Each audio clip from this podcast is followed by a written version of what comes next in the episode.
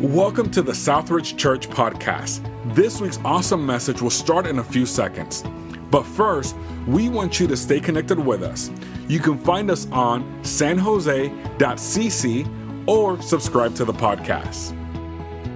Well, take your Bible if you would to the book of Luke, chapter number 15. Luke 15. And uh, if you are a little bit nervous saying, why is this white guy appropriating another culture? I just want to just let you know real quick. My wife is Filipino, and this is the one time a year I get to wear a barong. Now, I ripped mine last time, so I had to borrow this barong. So I came to church this morning. People were like, hey, the white Black Panther. And I was like, and then my son Kane, real quick, man, he is quick for five. He's like, he's not the Black Panther, he's the Pink Panther.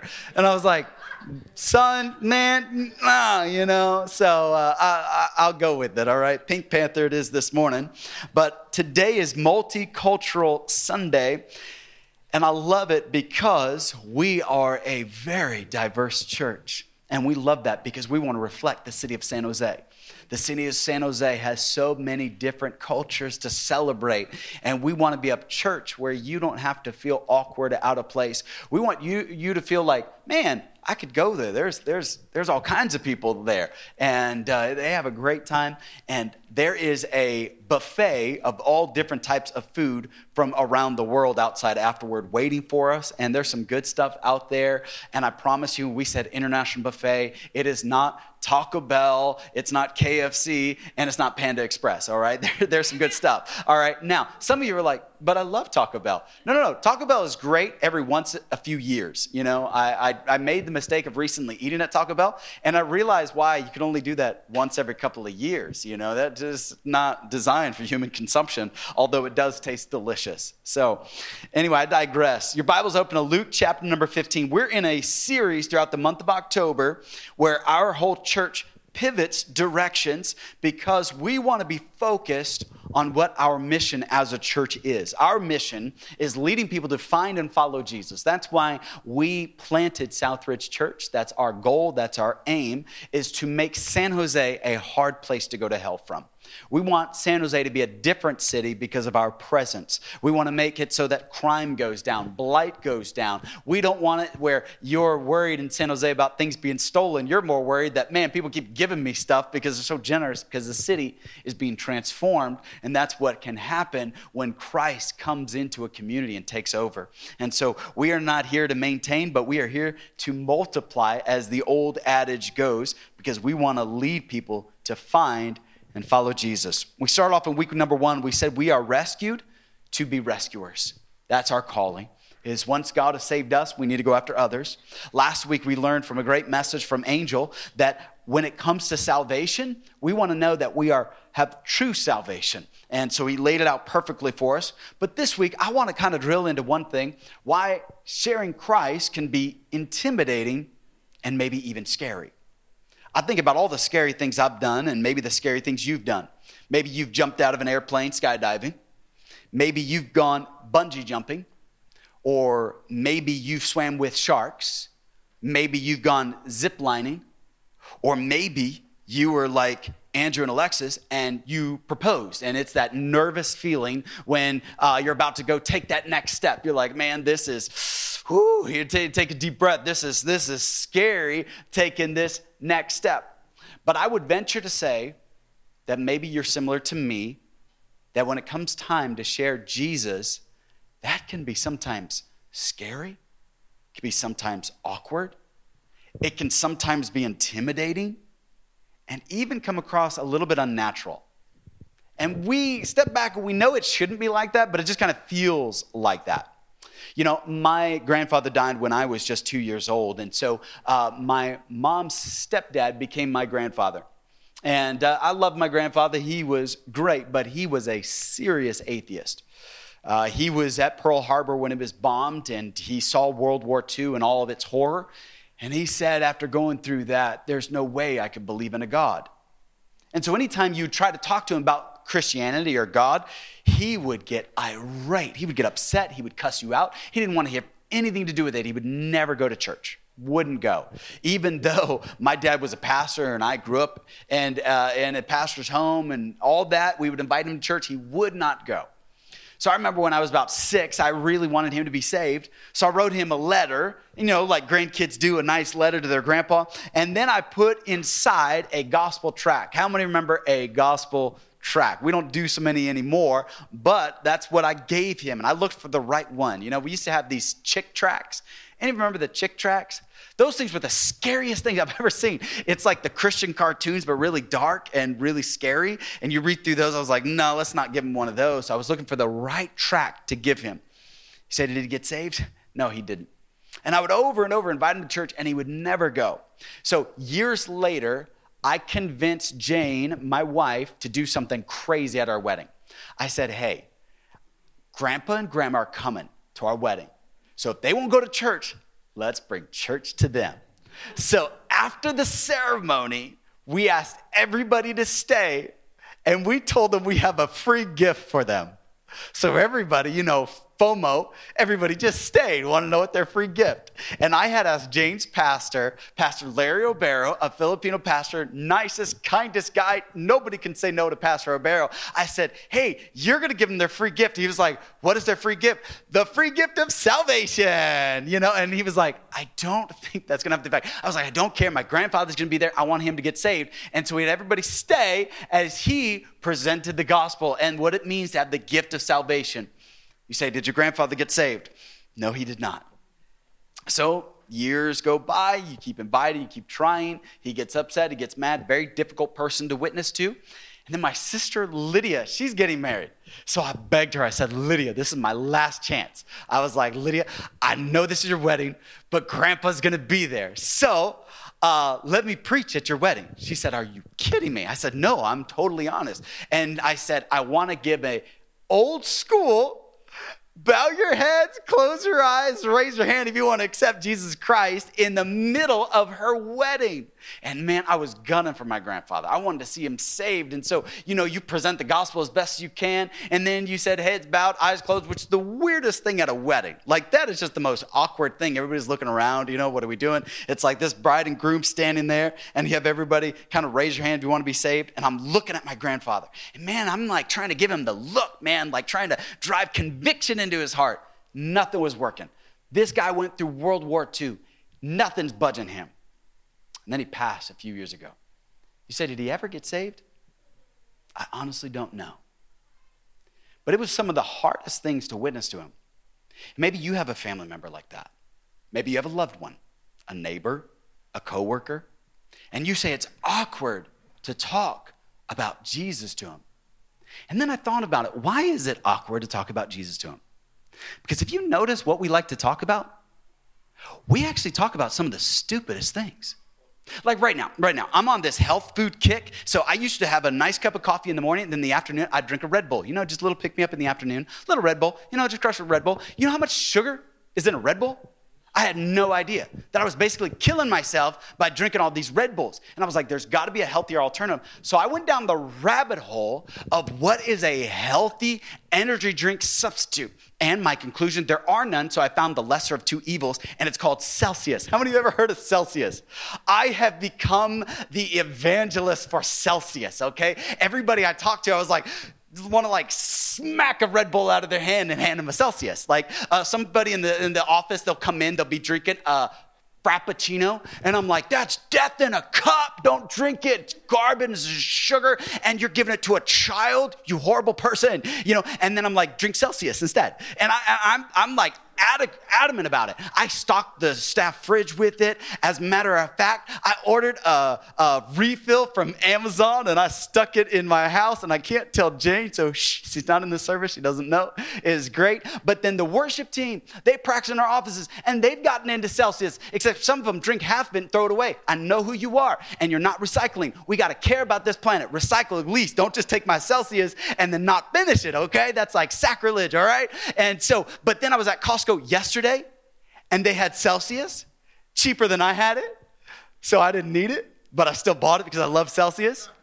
And you know what I did? Even though I just ordered some on Amazon Prime, I ran home real quick before the wife could find out and try to cancel it, but it wouldn't cancel it. So I got a bunch of Celsius. So we're gonna have a Celsius party after church. We're all just gonna be just caffeinated. It's great because it's made with green tea and this guarana extract, so it's really healthy caffeine for you. It doesn't give you the little crash. And I've gone on for about three and a half minutes about Celsius. Stupidest thing in the world, isn't it? Like, really, it's dumb. But why is I have no problem talking about Celsius? Why is we have no problem talking about sports?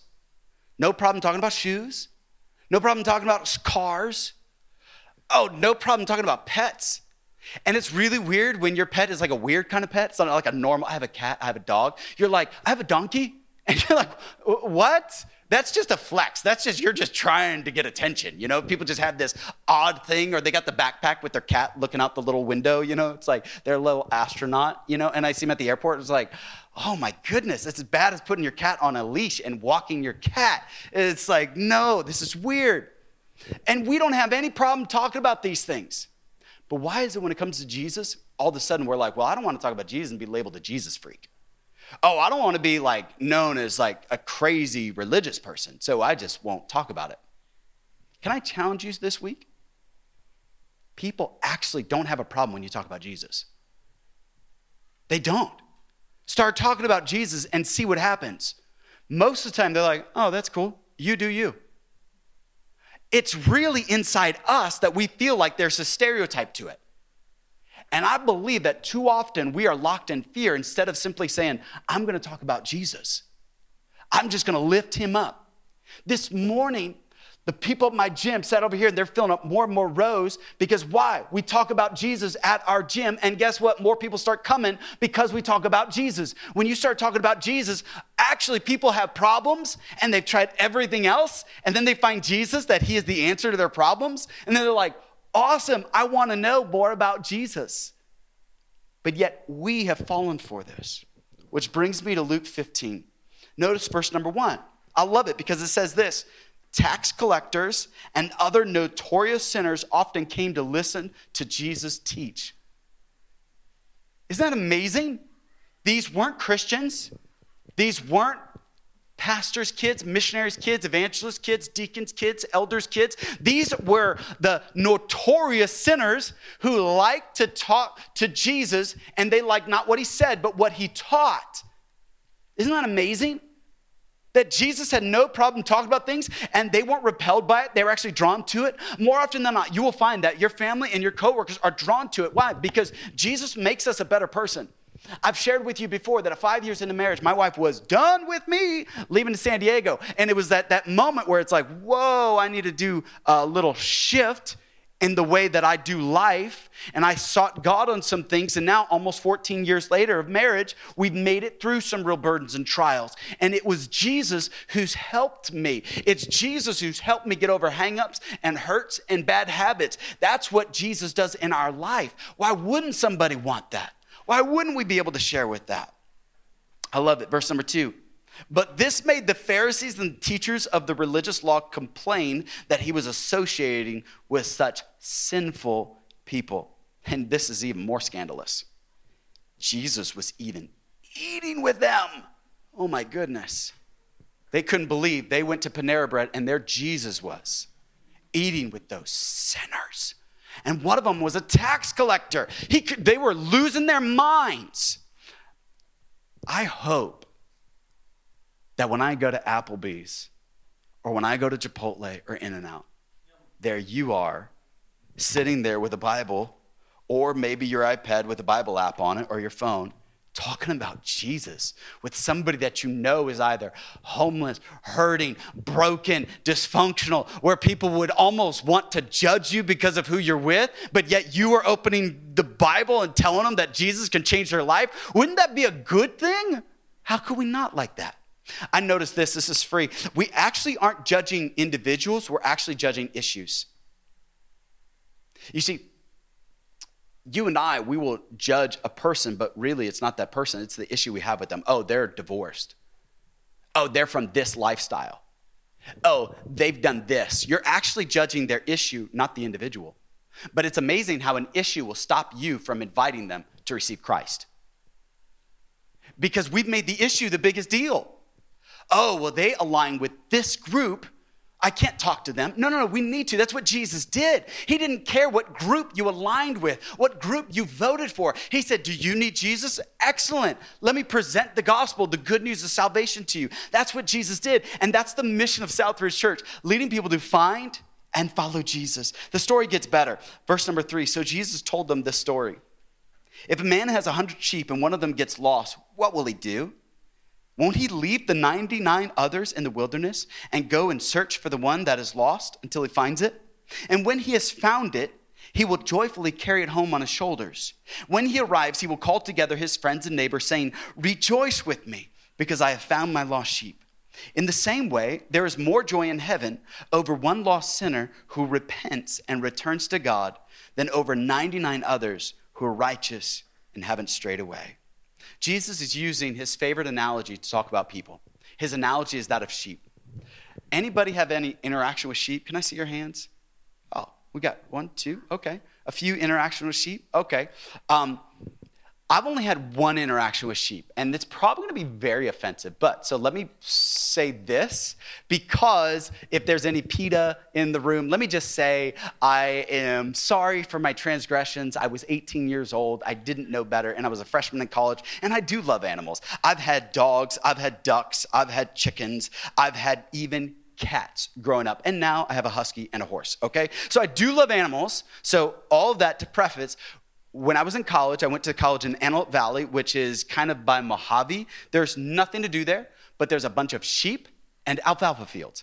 And I was at a dorm off campus, and a bunch of people that were in my dorm were all from Oregon. Not the cool part of Oregon, like Portland, like we like avocado toast and expensive coffee. Like these were more of like the hick that 7 Eleven coffee was good for them. Like that was a good cup of coffee. And they were just kind of good old boys. And one of them, when I came back on Friday night, we didn't have anything to do. Now, let me preface this there was no alcohol involved. So this makes this idea even a little bit worse. All right? So I walk into the dorm room, and there is this big old, like, hard to describe. I could tell it was made out of like some PVC pipe, but it was spray painted black. And then it had this little, look like a barbecue lighter on the top of it. And I was looking at this thing, and then I saw a bunch of potatoes in a bag next to it. And then I put two and two together. They had made the world's greatest potato gun. And I was like, this is awesome.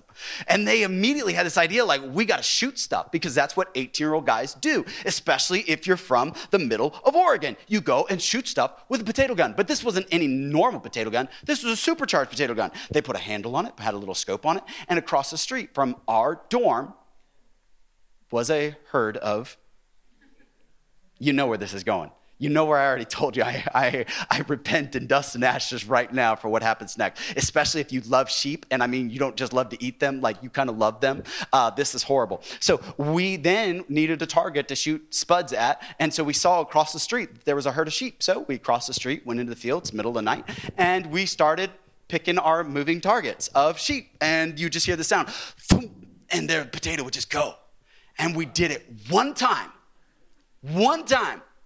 Man. And we just heard, and like that was that was it, like lights out. But then something happened next. You say, what happened? There was a stampede of sheep. Now I thought sheep are like really dumb and timid that they would just run the other way. Oh, no, no, no, no. These sheep all of a sudden were angry and they knew where that spud had come from. So they actually turned towards us and started charging towards us. And I'm not very big, like, look at this Pink Panther. I mean, immediately you would think, hey, make yourself big. You know, that's what they say to scare off the grizzlies. I didn't do that. It was more of like a fetal cuddle position, like hold yourself and start rocking back and forth kind of emotion thing. And then the sheep comes and the sheep jumps over my head, barely clears my head. So if anything in this face is messed up, I'll blame it on the sheep. Uh, so that stampede happened. They're just running. And I hear some of these Oregon guys laughing. Some of them are screaming. some of them are doing a laugh cry because they just, they did not expect this reaction out of these sheep just running everywhere. And then we ran back, you know. And then the next day, I'm driving back from work and I look out in the field and I see, I see the rancher and I see the sheriff. And I was like, oh my goodness. And I took off. So, once again, uh, forgive me for what I did when I was 18, but that's my only interaction with sheep. But I was surprised because I was like, surely that stampede, maybe the sheep got loose or something. Because it doesn't take much to scare sheep, and then sheep are gone. And this passage of scripture, there's a sheep that has gone astray. It's lost. It's missing. And Jesus is illustrating the fact that what does the shepherd do when there's just one sheep that's missing? You and I immediately kind of chalk it up and just say, well, it's just one sheep. It's not a big deal. Well, it may not. But for the shepherd, it was. That represented wool. That represented maybe uh, pork chops. Who, who knows? Or lamb chops. It, it, it, there's a couple things that this sheep represents. I mean, you and I, we kind of have this idea that it's not that big of a deal because we're not in that culture, in that society. I mean, if you had 100 pennies and you lost one, are you really concerned about it? Not really.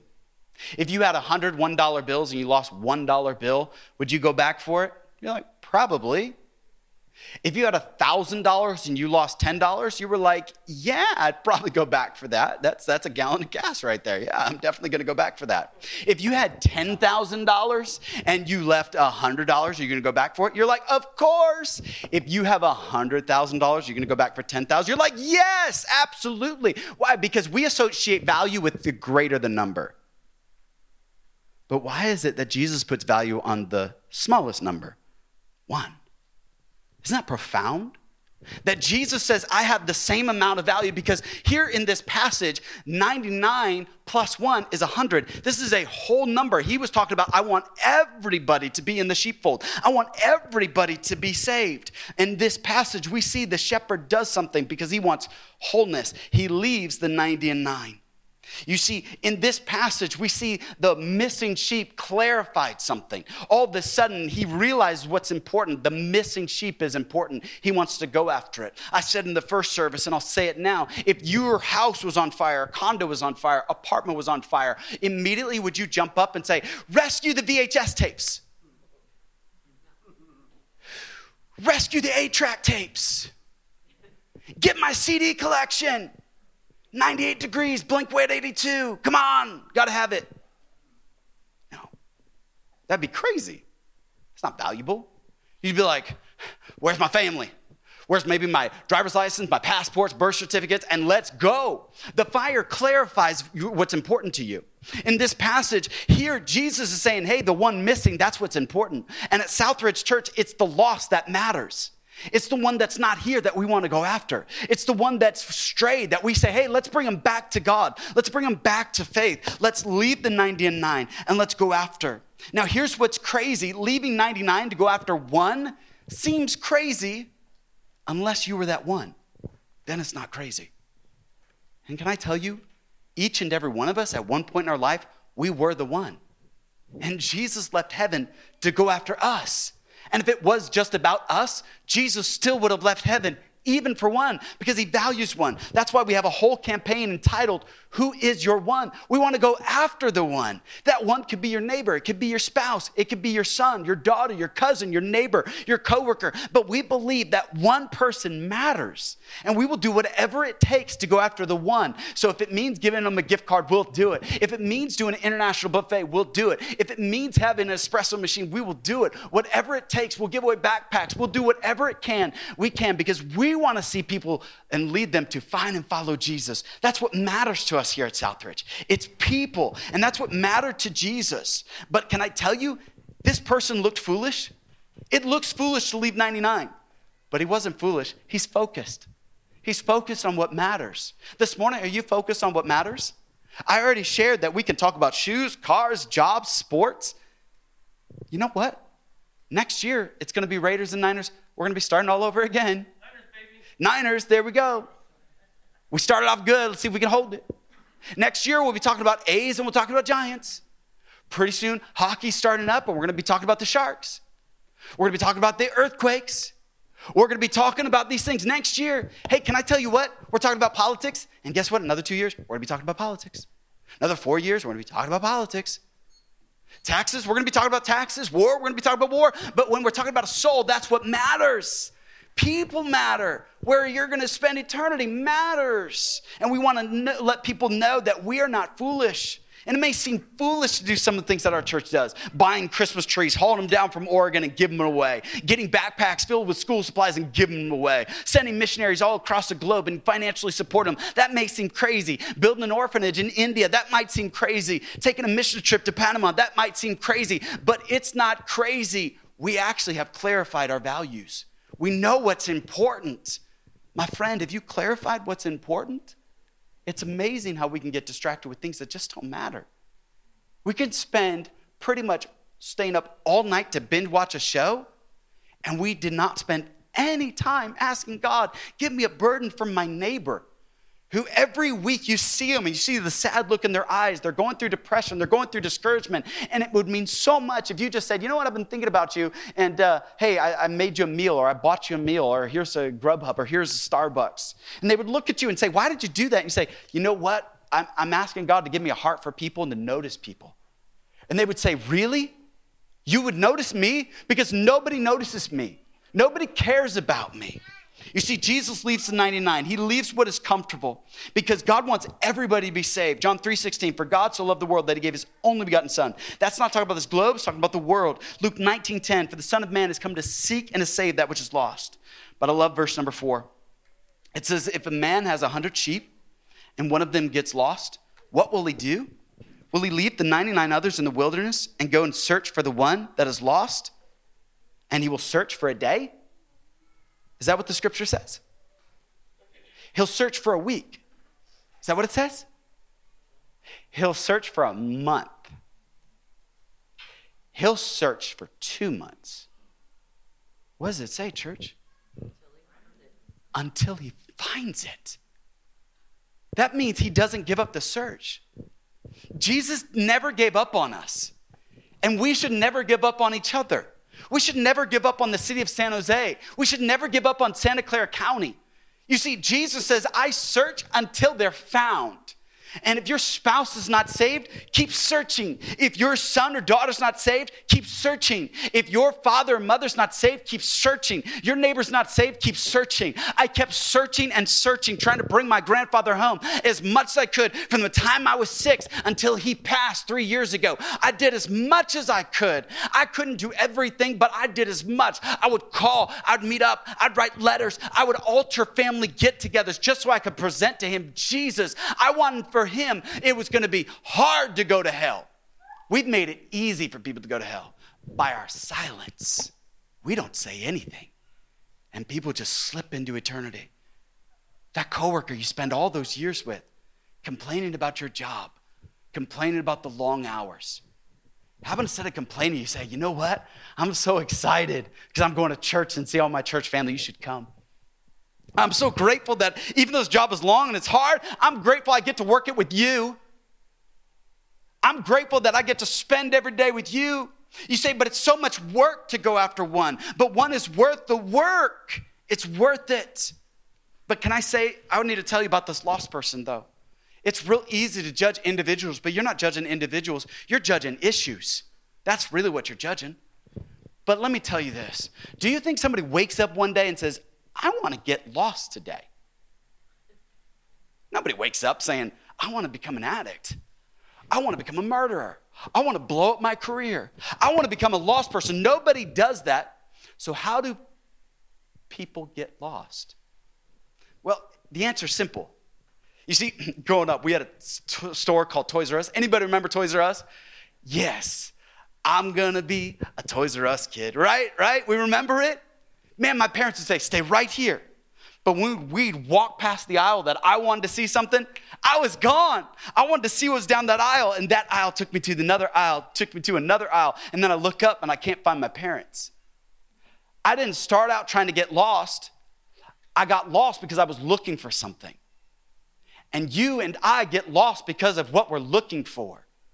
We're looking for that boyfriend or girlfriend that'll satisfy. We're looking for that job that will satisfy. We're looking for that church that might satisfy. We're looking for that relationship. We're looking for the next high, the next low. We're looking for that substance. We're looking for something that'll satisfy when we just have to look to Jesus and Jesus satisfies the desires of our heart. This is why it says, Oh, taste and see that the Lord is good. And we're just out there like the Costco sample person. Come on, Costco samples. On a Saturday, some of the best samples. You don't need to buy lunch, it's a cheap day. Uh, and you just go to Costco and they got all those samples. And we're out there saying, hey, this is sampling Jesus. Oh, taste and see it's good. And you don't have to buy it, it's free 99. He gave it to you, it's a free gift of salvation. But yet, what are we doing as a church? we're saying, I don't want to be look weird. Folks, I'm wearing a purple barong. Who cares if we look weird? Like, we need to kind of get over ourselves to tell people about Jesus because that's all that matters. And if we're misunderstood, who cares? If we're maligned, who cares? If we're judged, who cares? Because we're after making sure that San Jose is a hard place to go to hell from. We want people to know Jesus. So when you look at a lost person, you mark it down that they didn't start out lost, they were looking for something. And Jesus satisfies. All throughout the 90s, my family would load up, all nine of us, in a blue Econoline van. You say, wait a minute, I know that van. It seats eight. How did you get nine people in there? My family was cheap. We went down to the pick and pull. We found an old RV. We unbolted the captain's chair in that RV, and then we bolted it to the back of our Econoline van, and it was a swivel captain's chair in the back of the van. And that thing, as you're driving down the freeway, would just give you a little, like, you know, Disneyland teacup thing, and it was great. It's cool. It was weird. Didn't match the blue. It was gray. But man, we would cruise down there. And then something would happen because we would take the 80 all the way across the country in a van. Nine kids. Bless my parents' heart that they didn't bury us somewhere in Utah. Because you got seven kids getting on your last nerve, no iPad, no TV. Oh my goodness, what were my parents thinking? And then something would happen because my mom had the Rand McNally map. You say, why didn't she ask Siri? It was the 90s. What you had was a Rand McNally map that you highlighted your route. And if you fell asleep and missed your turn, oh, you were lost. And today, have you thought about how hard it is to get lost today? Like it is nigh impossible to get lost. So I have no sympathy when you call me up and say, I'm lost in San Jose. No, you ain't lost. I will turn on my find my iPhone and I will find you. You are not lost. Uncle Sam is tracking you everywhere you go. You are not lost because Uncle Sam wants your money. He will make sure you're not lost. They coming for you because they know exactly how much you owe them. It's hard to get lost, except spiritually. This valley is filled with people that are lost. And our church has a great opportunity. But then, as we close, notice verse 5 and 6. And when he has found it, and I don't like this part of the verse. Let me just be honest. I don't like it. Because this sheep was not chased out, this sheep was not bullied, this sheep was not canceled, this sheep got lost it was not the shepherd's fault, but the sheep's fault. My husky is an escape artist, always getting out. And notice what it says in verse 5 And when he has found it, he will joyfully carry it home on his shoulders. And right, I, I have a hard time that he's happy that he found that sheep. Because that sheep took him over rocky, dangerous terrain to find that sheep, and he's happy about it.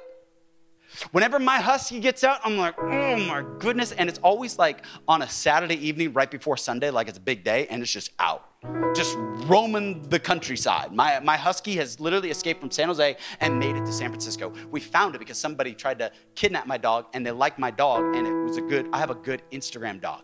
And so we found my dog on Instagram, and I was like, you have my dog. And that's how we found her. She made it to San Francisco. You say, how? I don't know. She took an Uber. My dog's smart, better than your dog. And my dog made it. My dog gets out, and I'm never, when I find her, I'm like, oh my goodness, this dog on my last nerve. I've never been joyful when I've had to chase my dog. As a matter of fact, I'm like, whose idea was it to get this dog? Was it Megan? Was it Austin? And then I'm like, it was Jane's idea. I was like, I'm gonna say this dog died. I'm gonna leave this dog right here. I'm gonna take this dog to Coyote Valley and let the coyotes have my dog. Because my dog gets out all the time. But Jesus says, when the lost person, because this is not sheep we're talking about, we're talking about people. He's saying, when this lost person, this person that has strayed, this person that has wandered, this person that went looking for the wrong things that God clearly said don't look for it, and this person got into all the mess, the trouble, into the addictions, into the illicit stuff, when this person does all that and they come back, when Jesus finds it, Jesus says, I'm happy about it. And that's the spirit that our church is. When somebody comes back in on a Sunday morning, we're like, give them a high five, give them a hug they made it to church this morning because they've been through the wilderness. They've been through all kinds of mess. And here they are. And we need to be like the shepherd that we pick them up. And the shepherd gives this sheep a piggyback ride. He's so happy to see it. That's powerful, church. So when you see somebody that's lived for the world, somebody that may not sold their soul to the devil, but they certainly loaned it to him. And they come back. Our spirit needs to be welcome home. Question, question for you. Where does a sheep belong? First service at the dinner table, so don't get snarky with me in the second service. Where does a sheep belong? It's not hard. You're like, the answer is Jesus? I'm at church, so it doesn't matter. It's Jesus. No, the sheep belongs in a sheepfold with other sheep, correct? But in verse number five, where does he take the sheep? He takes them home. I love this. Wherever you've been, God doesn't put you back. He won't put you back into that mess. He doesn't say, hey, guess what? You used to be an addict. I'm going to put you right back into that mess. You deserve that. Hey, you used to mess around. I'm going to put you right back. Hey, you're from dysfunction and brokenness and betrayal. I'm to put you right back in that. No, he doesn't do that. He says, get on my shoulders. I'm to carry you. But guess where we're going? We're going to my house. And guess what? His house is a lot nicer than any of our houses. And he's saying, You're coming home. And here's what blows my mind because sheep do not belong in a family, they belong in the sheepfold. So what happens? This is where the scripture talks about Behold, all things have become new. You're a new creature in Christ. New creature means just that. You're not a sheep anymore. You're a part of the family of God. And when you're part of the family of God, you don't belong with the sheep, you belong in the house. This morning, there are people in San Jose that don't belong out there, they belong in here. And it's our job to go into the highways and hedges and compel them to come in, to do whatever it takes to say, Jesus wants you to come home. Please come home. And we beg them and we say, please don't die in your sins and go to hell. It is our job as a church that we all say, you know what, we're empowered to go and take the gospel to them, to let them know that Jesus loves them and he died for them and he gave his life for them. And you and I, that's our commission. That's what we're called to, to go out into the highways and hedges. But what does the church do? We just gather listen to beautiful worship, and then we call it a day. And we watch as our loved ones and our neighbors pass on. I've had two close people die in the last week. I'm flying out to Chicago for my grandmother's funeral. Life is but a vapor. And we act like we have all this time and we're talking about Celsius when we should be talking about Jesus. We should just be telling people it's Jesus, all that matters. That's what they need. And Jesus brings them home. And that's what we do. But it blows my mind what Jesus does in verse 6. It says this that when he arrives, he calls together his friends and his neighbors and he says, Rejoice with me because I found my lost sheep. Instead of berating the sheep, he celebrates the sheep. You and I don't deserve to be celebrated, but that's what Jesus does. This is what the psalmist says he sings worship songs over us. He's pleased with us. You say, but but he knows what I did, right? He knows where I've been, right? He knows what I thought. He knows what I said. He knows what I've been around and He delights in me, oh, my friend, He more than delights in you. He loves you. And if you're a dude, I know for me that's hard sometimes to really grasp, let it really sink into my heart that somebody would love me, that somebody would care on such a deep level. But that's what he's saying. And then it goes on in verse number seven in the same way, there is more joy not just joy in heaven, there's more joy in heaven over one lost sinner who repents. Right now, heaven celebrates when we come home. They say, throw a party. There's a new name written down in the Lamb's book of life. We used to sing an old hymn that said, and it's mine. Yes, it's mine. Is your name written down this morning? Do you know that it's there? If they were to open the book and they would look for your name, would they say, Yeah, it's right here? I remember the party. Man, when you got saved, we threw a party, man, because we weren't sure you were ever going to make it. So when you made it, oh, you got a good party. Oh, man, there's still leftover cake in the fridge. You, you go have some. It was good. It's Peter's Bakery, man. Burnt almond is good. Is good stuff because you got saved. And that was a big deal.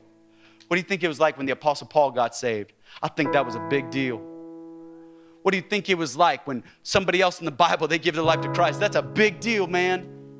It's a big deal when anybody comes to Christ. You see, this is the message. This is God's message. This is the gospel, my friend.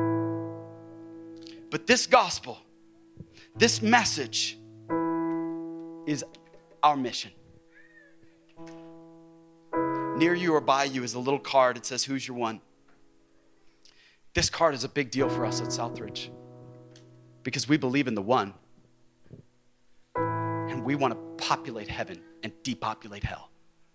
And we want to see people saved from every background, from every language, from every tribe. We want to see them saved. And we want to begin praying that God would save them.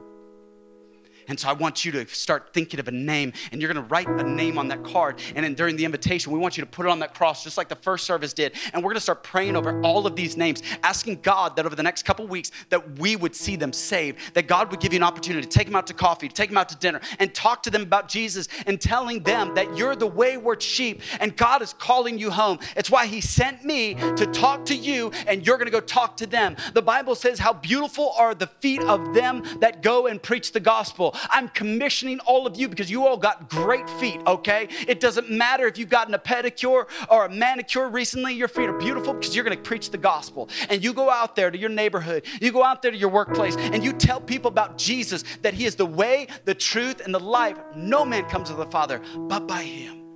That's what we're called to do. Let's all stand with heads bowed and eyes closed. Thank you again for spending time with us today, and a special thanks to those who give generously to Southridge Church.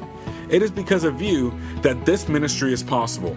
And if you want to learn more about Southridge, you can follow us on social media at Southridge Now. If you enjoyed the podcast, you can subscribe or share it with a friend, or even take a screenshot and share it on your social story.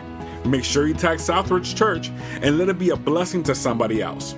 Thank you again, and we'll catch you on the next one.